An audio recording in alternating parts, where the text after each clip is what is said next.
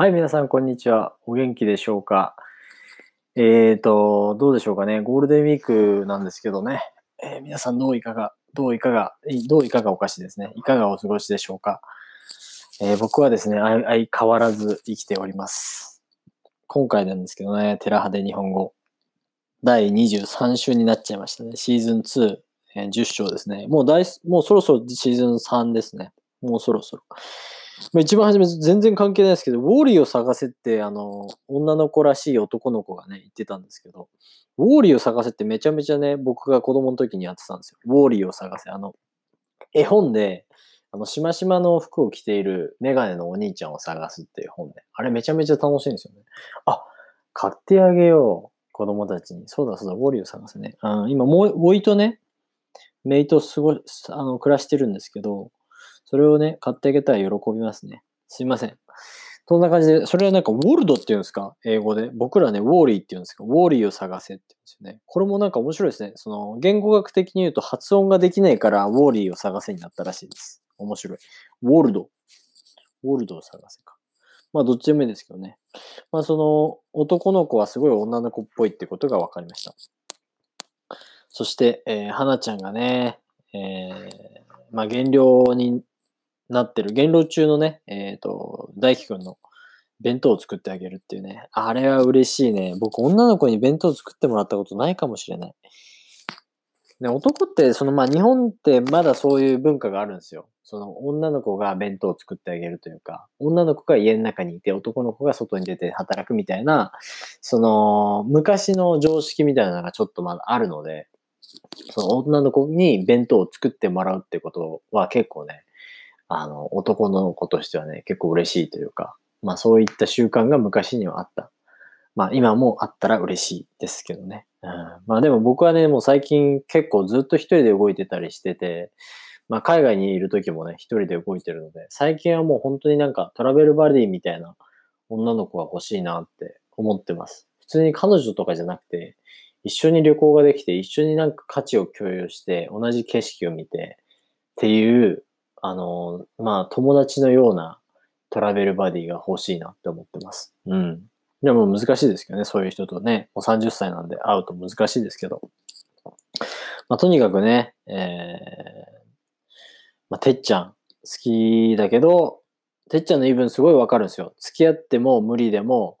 まあ、今までの関係がなくなるのが嫌だと。まあ、友達でいるその関係がすごく楽しす、楽しすぎて、たとえ付き合ったとしても、ね、すごい、まあ、仲良くなるけど、今みたいな友達みたいな関係じゃなくて、ちょっとなんか、えー、恥ずかしいような、ちょっとなんかできないような感じの関係にもなるし、無理だったとしても、断られたとしても、まあ友達じゃなくて、ちょっとなんか気まずいような雰囲気が流れるのも嫌だ。まあ一緒に生活してるんでね、それはちょっと気まずいですよね。という感じで、まあその気持ちはすごいわかる。プラス、その気持ちは間違いなく花ちゃんもそう思ってるってことですよね。女の子なんで。まあそんな感じで、えー話すのを聞いてましたね。で、まあお弁当すげえうまそうでしたね。とにかくお弁当を作れて、えーそれを食べてね、えーよかったなと思います。そして、22週間、23週間いたももちゃんですが、えー恋はなかなかなかったんですけどね、やっぱり自分なりにいろいろ考えてたんでしょうね。その、まあ、テレビテレビに出てるからこそいろいろもらえる仕事だったりとか、DJ だったりとか、音楽活動とか、まあ、作家なんだけど、いろいろなことを、まあ、経験させてもらったということで、まあ、彼女にとってはテラスハウスに対してこう甘えちゃっていたと。自分がね、えーそういう甘えが出てたから、まあ、自分で頑張りたい。自分自身の力で道をひれ切り切り切り開きたいという感じでね、言ってたのでね。まあ、それは確かに僕も賛同します。まあ、僕はね、何の力も借りてなくて、何も別に道が切り開けてるわけではないので、何とも言えないんですけども。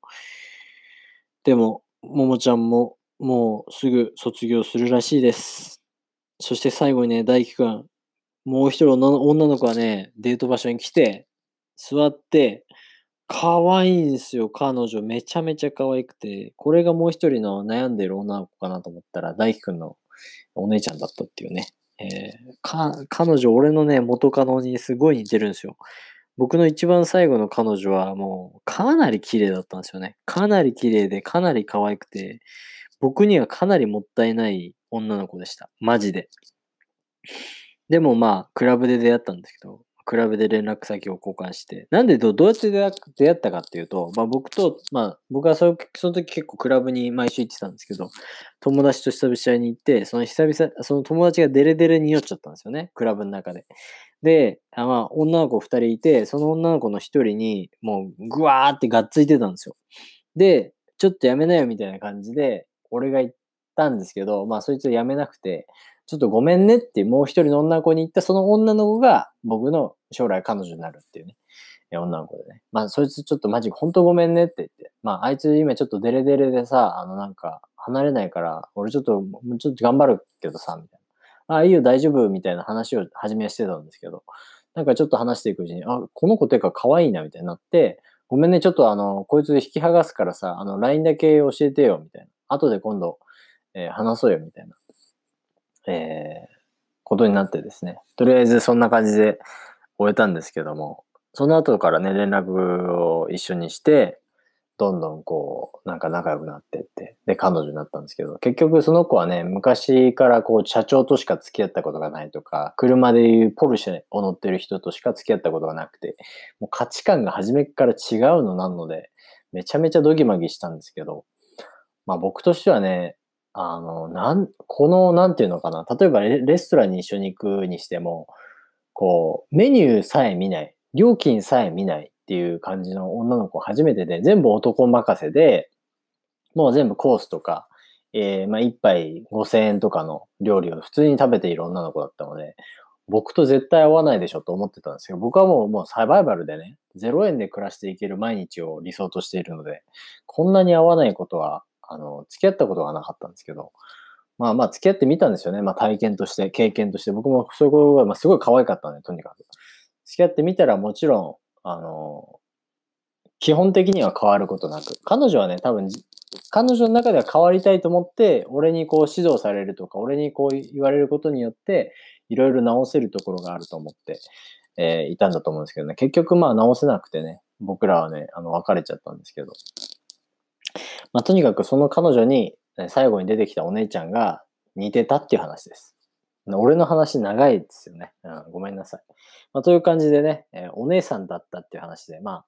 次、大輝くんのとうとうタイトルマッチのね、タイトルマッチの仕事が、あの動画があるんでね、ちょっともう早く見たいと思います。それではまた次会いましょう。チャオ